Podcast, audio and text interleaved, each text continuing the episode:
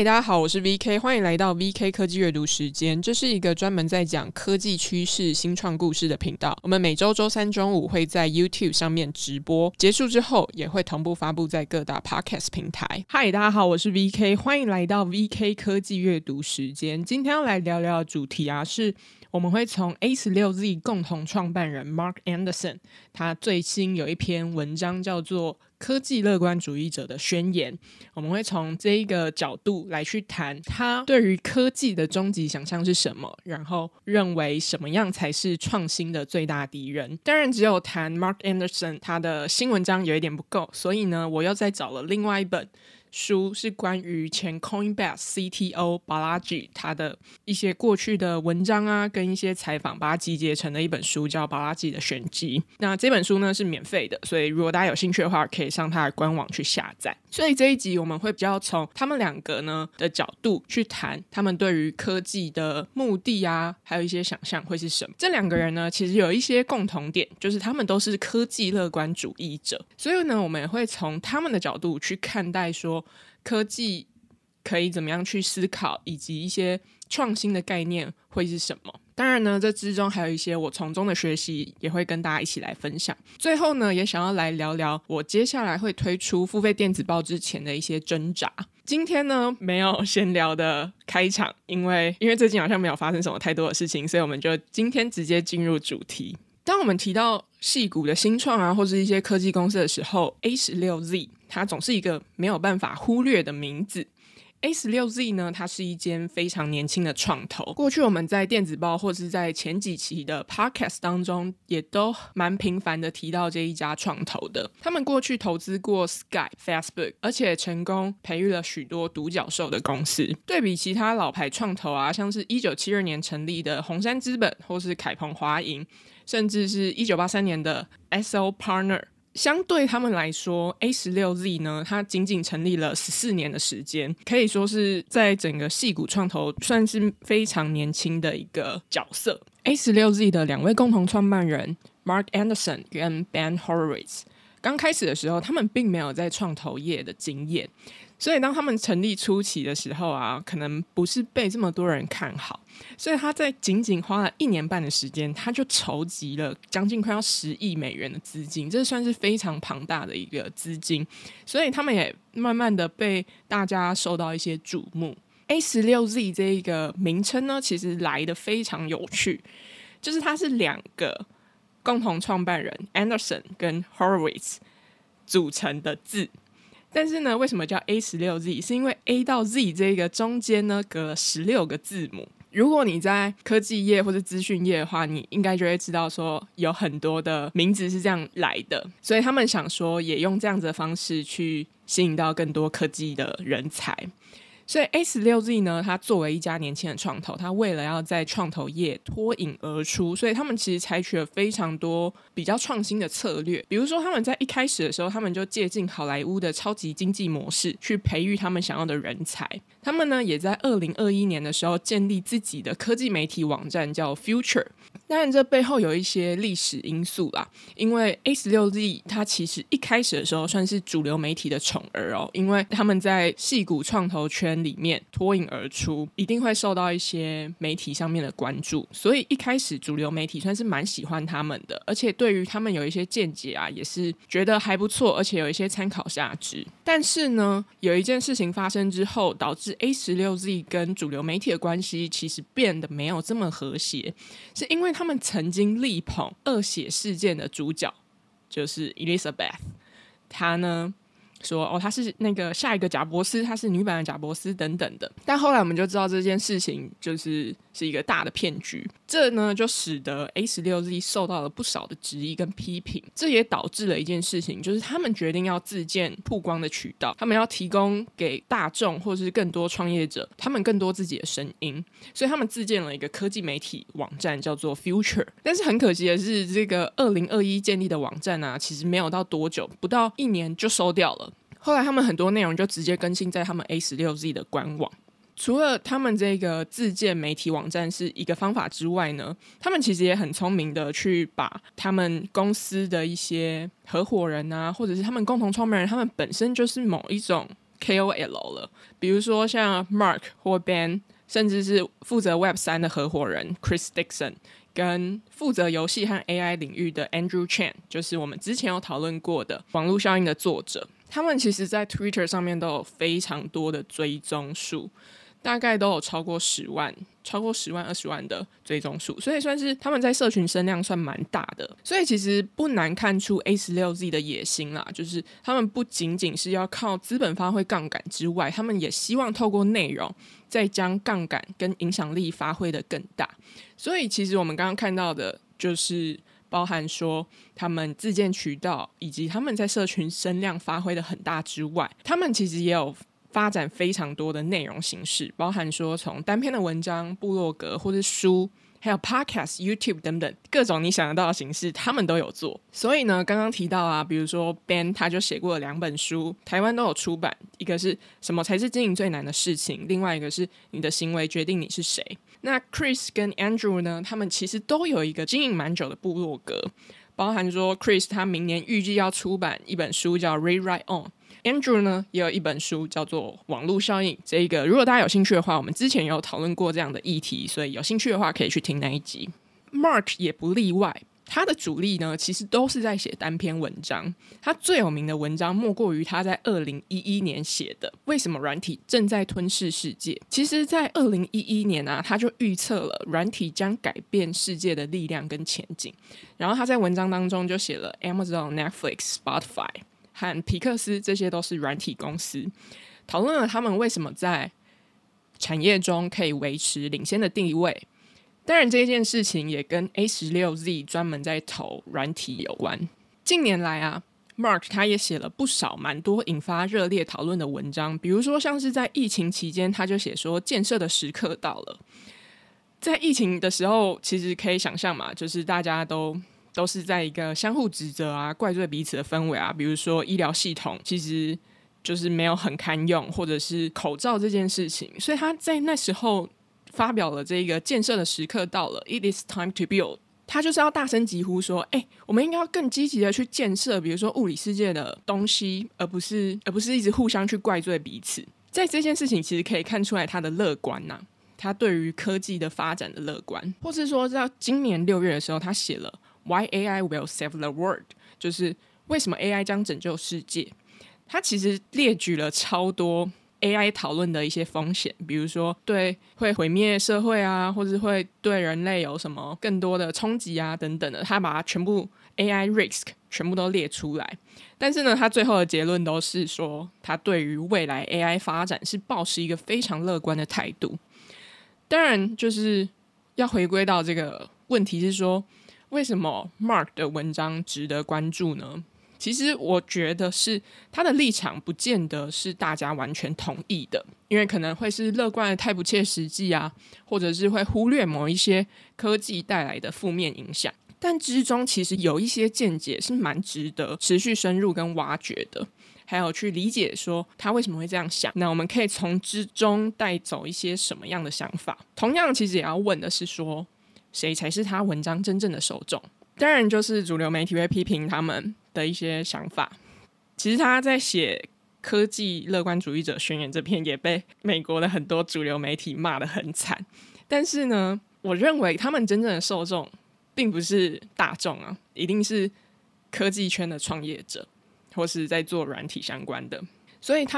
他写的这些文章目的是要吸引到这些人，所以他当然可以用一个更乐观的方式去诠释这件事情，吸引到更多相信这样子概念的人。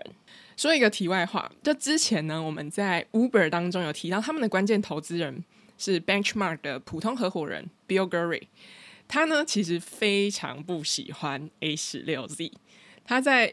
Bloomberg 有一个访谈当中啊，他就提到说 A16Z 进入矽谷的时候，他刻意制造了一些敌意，然后发布了一些大胆的声明，宣示着他们将改变一切，重写这一切。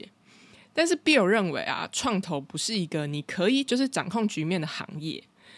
不过这也是我觉得很迷人的地方啦，就是其实你看 Benchmark 或者是 A16Z 他们都是某一种的成功，所以其实成功有很多不同的路径，当然你可以用不同的方式去吸引到不同的创业者，拿不同投资人的钱走向不同的成功道路，所以我反而认为说不论是 A16Z 或是 Benchmark 他们都有不同的成功方程式，当然他们吸引到的创业者也会非常的多元，非常的不同，所以并没有对错或是并没有好坏，就是选择那一个比较适合自己的成功道路，大概是我对 A16Z 或是 Benchmark 的想法。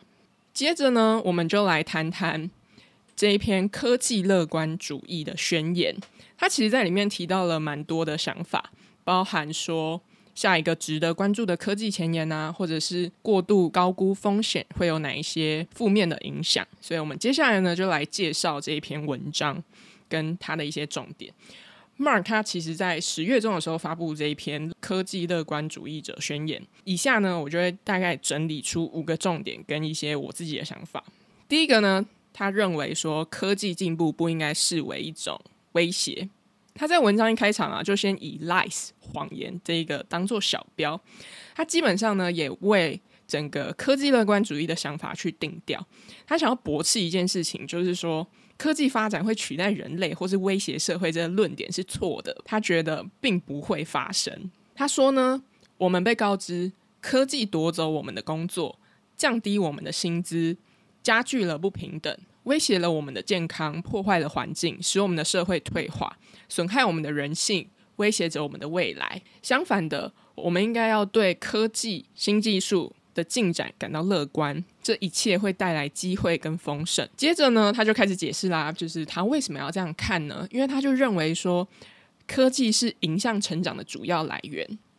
好，这边好像有一点抽象，对吧？但是呢，他就说成长其实就是有3个来源，第一个是人口成长、自然资源利用跟科技。这边其实可以把这个成长理解为经济成长或者是一种社会进步，但是他这边有给了一些具体的概念，就是说成长是要用更少的钱去赚到更多钱的方法。所以我们可以来把这3个概念拆开来理解，就是当人口成长的时候就会有更多人嘛，更多人的话就会带来更便宜的劳动力，所以某种程度可以理解 OK 这就是用更少钱去赚更多钱的方法。自然资源越多可以去利用，也就有机会让制造成本降低，所以这也蛮符合用更少钱赚更多钱的方法。但是其实我们都知道人口成长或是自然资源这件事情它都是在减少当中，所以它是一个下降的趋势。所以最后我们刚刚提到的，比如说带来更便宜的劳动力啊，或是让制造成本降低这件事情，基本上不太可能会发生。所以他认为能够持续的去追求成长这件事情，只有科技或是技术的力量可以达到，而且这也是真正可以发挥杠杆的事情。他就说科技背后其实代表着新工具、新知识的出现，而且这个呢是一种可以持续成长的关键。他就举了很多例子啊，比如说像是遇到黑暗的时候人会去发明电灯，遇到寒冷的时候我们会去发明室内电暖炉，遇到孤独的时候大家发明了网路。简单来说呢，就是没有一个物质的问题是用更多技术解决不了的。解释完了成长的主要来源是科技之外呢，你可能就会想要接着问啊，那科技的目的或是终极想象是什么？这个题目吸引人的地方就是每一个人的答案都不太一样。我们等等会讲到 Balaji 的想法还有我的想法。总之呢， Marc 认为科技其实创造了更多的丰盛跟繁荣。他解释这个衡量丰盛的标准是一种价格下跌，就是每当商品或服务价格下跌的时候，购买或使用它的人就会变得可以提高购买力啊，或者是它的生产力就会提高，生活品质也会提升。其实可以想象一件事情，它就是说所有的实体商品都变得跟铅笔一样便宜，某种程度我们的消费力就提升了嘛，因为这些变得更便宜，我们就可以去买更多的东西。接着呢，我们的生活品质就会变得更好，可能某种程度我们的生产力也会变得更好。他的最终想象是说智力或是能源这件事情都会便宜到没有办法计算。当然这边这个岔出来有点奇怪，但是他其实就是在呼应他前面文章讲的，他就是看好接下来会有2个重点的领域，就是 AI 跟能源。他相信呢 intelligence 智力是一个进步的最终引擎，智力会让一切变得更好。我们认为人工智慧最好会被认为是一种可以通用的问题解决者，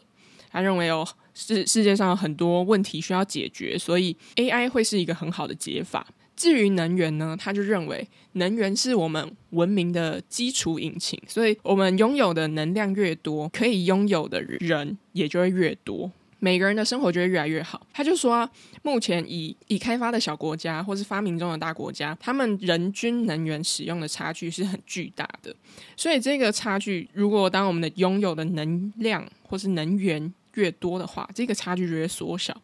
他就说要么通过大规模扩大能源生产让每个人过得更好，或者是通过大规模减少能源生产让每个人过得更糟，所以当然就是大家都会选择前面一个嘛。其实能够达到更多能源这一点呢、啊，他就认为说过去跟现在都是一个核分裂主导的能源，未来呢将会是核融合。当然这个就是近期有蛮多讨论啊，比如说像 Sam Altman 投资的 Helion， 他们前阵子才跟微软签了合约，就是微软未来要购买他们所生产的电力。所以核融合可以理解它是下一个会被关注到的领域之一。但是科技的发展还是有时候会遇到一些限制跟阻碍，他就用了 enemy 敌人来谈论阻碍科技进步啊或是创新的一些绊脚石。他就列举了比如说反对技术的运动啊，或是可持续性、存在风险，或是风险管理、预防原则、监管、垄断、贪腐、反伟大、反成就等等。另外其实有一个蛮值得注意，他讲的是预防原则。预防原则的概念就是说安全总比后悔好，在某一件新的科技出现或者是新事物被证明它是无辜或是没有受到伤害之前啊，它是有罪的。也就是说宁愿这是一个安全的比较有风险，也比这个东西推出之后有风险要来得好，所以这就是一个预防原则的概念。哈佛大学的法律学者 Katz 他的看法就是说，预防原则并不能说明个人或是国家以非任意的方式做出艰难的选择。认真对待预防原则的话，它可能会导致瘫痪，或者是没有办法提供创新的方向。所以某种程度他认为预防原则是创新的最大敌人，因为你试图要避免掉风险，可是你会带来的事情是没有办法创新。因为我们都会知道风险跟机会是相互伴随的，只有当你去冒险或是承担了某一些的风险，创新才有可能会出现，或是机会才有可能会出现。但是如果你今天把一些风险避免掉了，你为了某一些安全性的考量避免掉了某一些风险，它很可能的是最大可能就是维持现状，或是成长停滞，甚至是倒退。所以谈完了 Marc 他如何看待科技进步跟对于科技的想象呢，接着我们就从不同的人视角来看待同一个议题。这个人呢就是 Balaji， 最近出版的 Balaji Srinivasan其实是一本我很想看的书，它大概是2个礼拜前出，然后我就一直在 Twitter 上面看到很多人在分享。那时候我就想说 OK， 我未来要看这本书，就把它放到我的待读书单当中。但是为什么会对巴拉吉这个人有印象呢？是因为刚好这一阵子我在看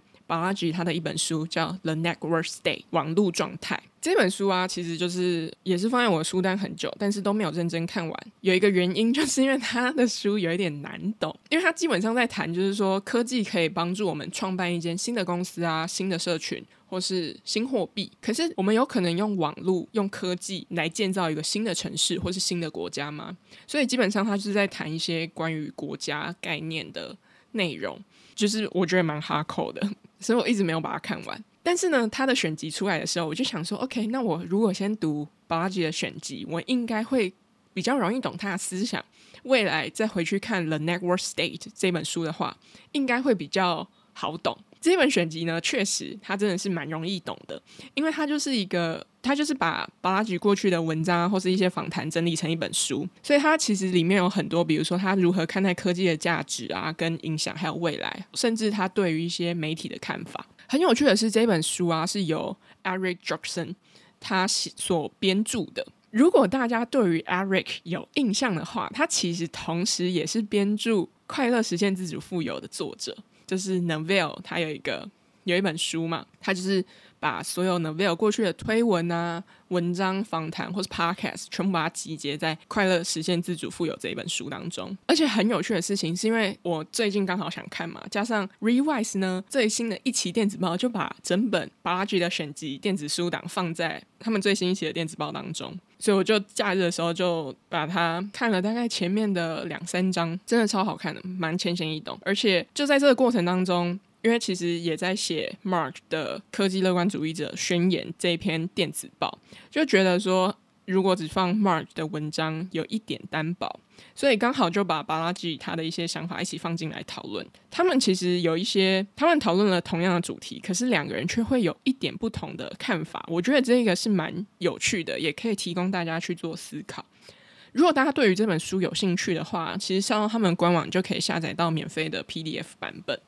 虽然 Balaji 的想法不见得会跟 Marc 一致，但是他们彼此之间在看待科技的本质啊或想法其实是有一点雷同的，所以我觉得蛮适合放在一起讨论。比如说啊，他第一个就谈到了科技的目的是为了减少稀缺。如果你还记得的话，就是前面我们刚刚提到，不同于 Marc， Marc 认为科技创造了丰盛，但是 Balaji 不这样认为，他觉得说科技的目的是减少稀缺性。他就说啦，科技通常就是如何突破更快、更小、更便宜、更好，这些呢其实都是借助新工具或是新科技来让我们事半功倍。他对于科技的终极想象是消除死亡率，这个概念好像有一点抽象，有一点难懂，对吧？没有关系，他呢想要讨论的事情就是说，当我们要讨论什么事情具备稀缺性啊，第一个浮现的答案就是时间。按照时间这一条思路呢，我们就可以再继续的往下挖掘什么东西也具有稀缺性，包含说信任啊、地位或是资源，这些都是稀缺的，而且都是需要靠时间来累积。可是是什么东西让时间或是速度变得有价值？答案其实是死亡。因为当我们有足够多的时间或是无限的时间，其实根本就不会有人在乎事情需要进展的多快，就是时间不会是唯一一个稀缺的事物。但是人会死亡这件事情让时间速度变得更有价值，因为时间是有限的。但是呢，大家可能一定会想说怎么有点突兀，就是从讨论时间又变成讨论死亡。Balaji他其实会特别强调要延长寿命这件事情啊，其实是他思考衡量进步的指标是预期寿命之外呢，他其实对于认为未来值得关注带来改革性的技术，是包含脑机界面啊或是肢体再生，这些比较是跟生物医疗有关的技术有关。也就是说，他认为可以用来唯一思考进步的指标是预期寿命，就是我们要怎么样让人的生命变得更长。所以这就很不同刚刚我们提到 Marc 他的想法，他认为进步或是成长的具体指标是用更少的钱去赚更多的钱，但是 Balaji 认为消除死亡率是科技的终极想象嘛，所以你只有延长寿命这件事情才可以达到这一个想象或是愿景。Balaji 呢，同样的他也认为监管其实是许多企业遇到的主要障碍跟风险。他就说反而不是技术的问题，是困扰企业创新啊或是进步的绊脚石或是障碍。他认为全球有不同的监管制度，然后从中可以发现那些看不见的东西或是创新。他想要强调的事情是啊，释放看不见的力量，有时候需要更多的同理心或是想象来思考看不见的价值。这一段呢其实好像有点抽象，但是他举了一个我觉得蛮极端但是没有到特别好的例子啊。他就说中国花了2周的时间盖好了摩天大楼，但是呢美国可能会因为有一些监管制度的问题，所以你可能要花上2年或是更久的时间才能盖好同样的一座的摩天大楼。他认为就是不同国家的监管制度其实让人家看见看不见的事物，就是他的意思就是说中国没有受到监管机关的限制，可以在2周的时间之内盖好了一栋摩天大楼，可是反观美国有监管的限制，中国需要花上2周，那美国要花上2年。他说如果没有这些顽固的监管规则的话，我们可以拥有什么？但我觉得这边忽略掉了一个很重要的事情，是中国那个有可能是豆腐渣工程，所以还是要考量安全性的问题啦。比如说 Uber 或是 Airbnb 他们也算是一个蛮经典的例子啊，就是因为他们在早期的时候面临到监管单位的压力，但是他们最后都长成了就是独角兽等级的企业。当然可以理解他这边想要强调的是说，监管是企业会遇到的主要障碍啊，或是风险，他们可能某种程度也阻止了公司的创新。最后呢，来分享一下写这篇的一些想法。不论是 Marc 认为科技是创造丰盛，还是 Balaji 认为科技是减少稀缺，其实两个出发点不太一样，但是有一些相似的地方。最后我觉得从他们的观点当中我学到一件事情，就是其实解决稀缺是科技的出发点，创造丰盛则是科技带来的好处。因为科技的进步啊，解决了时间稀缺的问题，比如说它可以提高生产率，可以提高效率，包含说高铁或是飞机的出现让移动变得更有效率，甚至呢针对短中长程的移动其实提供了各种不同的交通工具选项可以选择，这某种程度也是创造了更多的丰盛。又或者是说网络跟社群媒体的出现其实解决了资讯稀缺的问题。更早之前啊，可能是由传统媒体或是广播掌握了大部分的资讯，但网络和社群媒体的出现其实让资讯的取得变得更容易，而且资讯也变得更流通。这边带给我更多的思考是说，在丰盛的科技发展当中啊，如何去寻找合适自己能力的稀缺机会。其实在 AI 出现之后，这个想法就更强烈了，因为包含资讯内容这些事情变得更膨胀更爆炸。在这些丰盛的科技发展当中，我要怎么样去寻找一个稀缺的机会呢？而且这稀缺机会也要符合我自己的能力。对我来说，电子报或 podcast 或许就是一种答案。第二个呢，让我蛮想要讨论的是，我们刚刚前面都提到是蛮科技乐观主义者的想法，但是呢，我们应该要乐观到忽略掉负面的危害吗？这是一个我一直在写这篇有的疑问。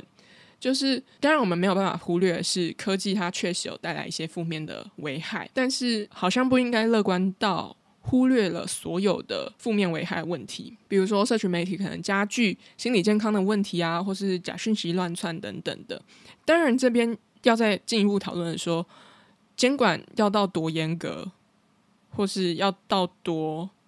限制大家，这件事情是值得被讨论的，但是我们这边没有要再讨论。我觉得这边可以 echo 一件事情，就是大概在去年的时候，政大有邀请我去做一个心理科普的演讲。因为之前有提到嘛，我在写科技之前其实都是写心理科普比较多。演讲主题呢，是来自我一篇文章，叫做性别刻板印象威胁。这篇很有趣，吴明义昨天发了一篇文章，然后他其中 quote 我里面的内容，觉得天哪，太赞了吧，竟然被无名义 quote， 代表他有看过我的文章耶。好，岔题了。总之呢，当时他们是先看到这篇文章，然后后来决定找我去做一个性别刻板印象威胁的演讲跟题目的介绍。性别刻板印象威胁它其实的概念就是说，如果我在考试之前先触发了一些社会对于特定性别的一些刻板印象的话，会使得他们的表现变差。比如说普遍大家都会认为说，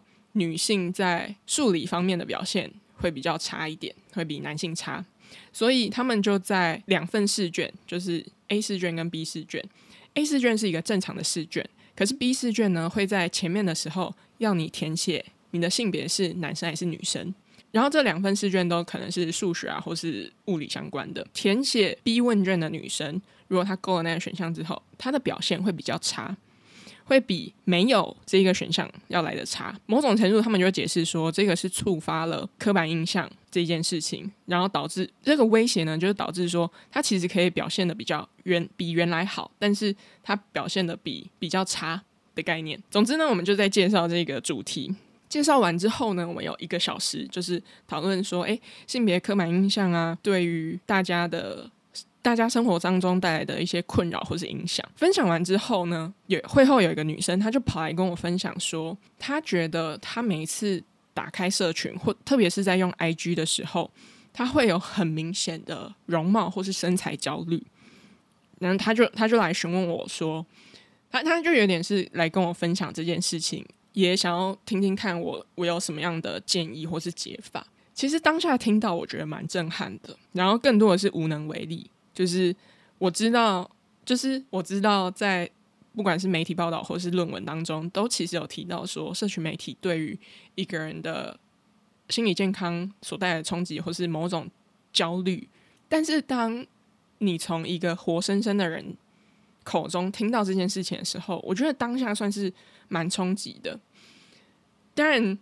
我没有一个很好的解法去解决这件事情，就是能做的事情可能就是少用社群媒体，但 这是一个治标不治本的解法。所以我其实也在思考说，应该要乐观到忽略所有的负面危害吗？答案可能是不是啦，但是我没有到一个特别好的解法，只是说在写这篇当中，我有一些 我就想到这件事情，然后有一些更多的思考。最后呢，来聊聊推出付费版电子报之前的挣扎。之前呢，在电子报大概是7月底的时候，有跟大家更新近况，就提到说，因为那时候我准备离职，然后要全职投入到电子报当中，有提到说未来预计会在半年之内推出付费版的电子报。最近呢，就是如火如荼的在准备这个付费版的电子报计划，所以其实也蛮想要跟大家分享推出付费电子报之前的一些挣扎或是心魔的。其实也蛮有趣的，那时候是7月写这个近况更新，所以如果是以正常进到公司上班的话，目前已经11月了，所以我算是也过了试用期3个月，8、9、10这样算吗？总之就是想要分享一些这背后的挣扎，或是一些怀疑自己的想法。比如说我会想说，写的真的好到让人家可以订阅吗？或是我的内容真的可以对别人有价值有帮助吗？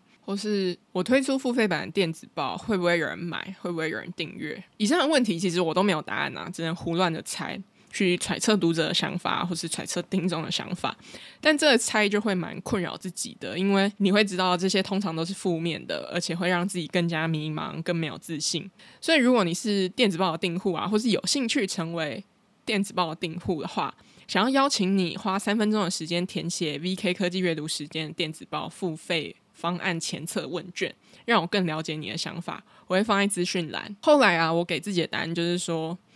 这些心魔很难克服，只要你活着，烦恼、焦虑、怀疑这些有很大程度都会存在。即便我已经写了好一阵子了，甚至在写科技之前，就是也写过很长一段时间的心理科普，我还是觉得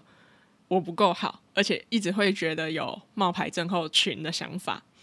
没有办法克服。或许就是可以借助这些力量让自己更进步。所以想要推出付费版，其实是更多时候这是一种对读者的承诺，不管是在品质或者是时间上面，都要比现在更好的一种承诺。跟大家说一个很有趣的事情哦，就是有时候我的电子报内容会很像卡片和笔记，就是它会互相串联。比如说讲到同一个主题，然后我就会跟大家说，我之前有讲过什么什么，但是写过不同的角度，你可以去看。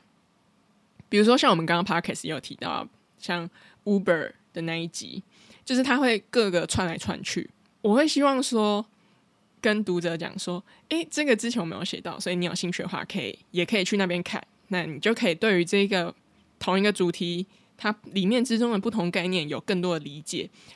最后呢，希望你可以交织出一张很大片的知识网。所以因为这样子，有时候我就会回去看半年多以前甚至更久以前写的电子报，然后我就想说，以前跟现在的字数差好多，之前的字数大概只有现在的一半，或是1/3、2/3。写了一段时间之后，你就会发现在这个过程当中，对于自己的内容要求变得越来越高，当然品质也会相对的变得更好，因为现在花了更多时间在这上面。那是时候呢，其实我觉得也需要往下一个阶段前进，也就是付费版的电子报。但后面有几个原因，就是第一个，我希望可以更专注的在内容上面的产出，可以不用太担心收入的问题。毕竟大家其实也可以想象得到，如果是广告模式的话，通常要去担心说下一档广告在哪里，所以就会分心，对于内容的品质可能也不是太好。所以这大概是我第一个想要推出付费版电子报的理由，就是我可以更专心的在内容上面的产出，让整个内容的品质变得更好。第二个是，我也想要看看 VK 科技阅读时间的内容，它可以有更多的进步，更多的成长。最新一期的电子报里面啊，我就放了这个问卷的连结，里面就邀请读者说，他们可以写下对于 VK 科技阅读时间的一些阅读感想或是心得，类似像是读者证言这样子。其中有一个读者回馈超级暖心的，他是一位在资讯业的资深经理，他就写说，相较于自己读这些科技文章， VK 科技阅读电子报可以大量节省我阅读的时间，不仅提升了文章吸收的质量，也大大降低读文章时间的消耗。对比于 Ben Thompson 文章里及时性跟深度，个人觉得 VK 科技阅读时间的广度对于资讯业的从业者来说，既能补充对知识的渴望，也能刺激对未来产品的想象。实际点来说， VK 只要有新的内容，我必定会点开来阅读。最近这几个月更胜过我对漫报的开心率，如果 VK 有 podcast 我也会支持。我看到这一段的时候觉得超级暖心的，就是竟然有人会每一周很期待我的发信。其实我完全可以理解，因为我对于有一些电子报的作者，他的信只要一进到我的信箱，我就马上点开来看。最后想说另外一个故事，就是呢，我一直蛮喜欢赛局或是游戏的概念，所以上个礼拜的时候我就在粉专写了一篇关于好几个对我蛮有帮助的游戏概念，所以如果你有兴趣的话，也欢迎去我的粉专看那一篇文章。最后有一段呢，我写到说，在无限赛局里，多数时候都是单人模式，偶尔要克服无聊、克服孤独或是不被理解，才能持续的玩下去，找到有兴趣也做得好的事情。游戏外会有一些喜欢给予善意的人，同样也会有看谁攻击你的人，但是有一种类型的人很特别，我把它称之为时光胶囊。他会记住过去某个时刻的你，会在未来不经意的某个时刻出现，提醒你一直都在这一场无限赛局当中。这一段好像有点抽象，对吧？但没有关系，我可以稍微解释一下这个背后的脉络。就是上周的时候，我的 podcast 排名到了67名，然后我就发了一篇文感谢大家，就是说谢谢大家把时间留给 VK 科技阅读时间。结果我就收到一个讯息，他是来自我非常崇拜而且很佩服的前辈，他就说他都有收听。然后那时候我躺在床上滑手机，然后就整个从床上跳起来，就是觉得哇塞，超级开心的，他还记得我。因为我们上一次联络的时候应该是快要2年前的事情了，所以有时候就会一直把目光看向未来，其实你就很容易忘记往回看。往回看不是说 要一直定时回顾说哦过去怎么样，过去的美好，不是，而是说你要从往回看这件事情，发现自己其实一直都在进步，然后走了好长一段路。当然就是非常感谢那位前辈给我的善意跟鼓励，然后我就期许自己说哦，我希望自己可以在这个赛局当中持续下去。这大概是我为什么会想要推出付费版电子报的理由，跟要推出之前的一些心理挣扎还有一些心魔。最后呢，也想要邀请你花3分钟的时间帮忙填写付费版电子报的前测问卷，非常非常感谢你的时间，祝你有一个美好的一天。以上呢，就是今天谈科技乐观主义者宣言的内容。如果喜欢这集内容的话，欢迎分享给你的家人朋友们。如果喜欢商业和新创故事内容，也欢迎订阅 VK 科技阅读时间电子报。我们每周周三固定中午在 YouTube 上面直播，没有跟到直播的朋友，欢迎在各大 Podcast 平台收听。我们下次见，拜拜。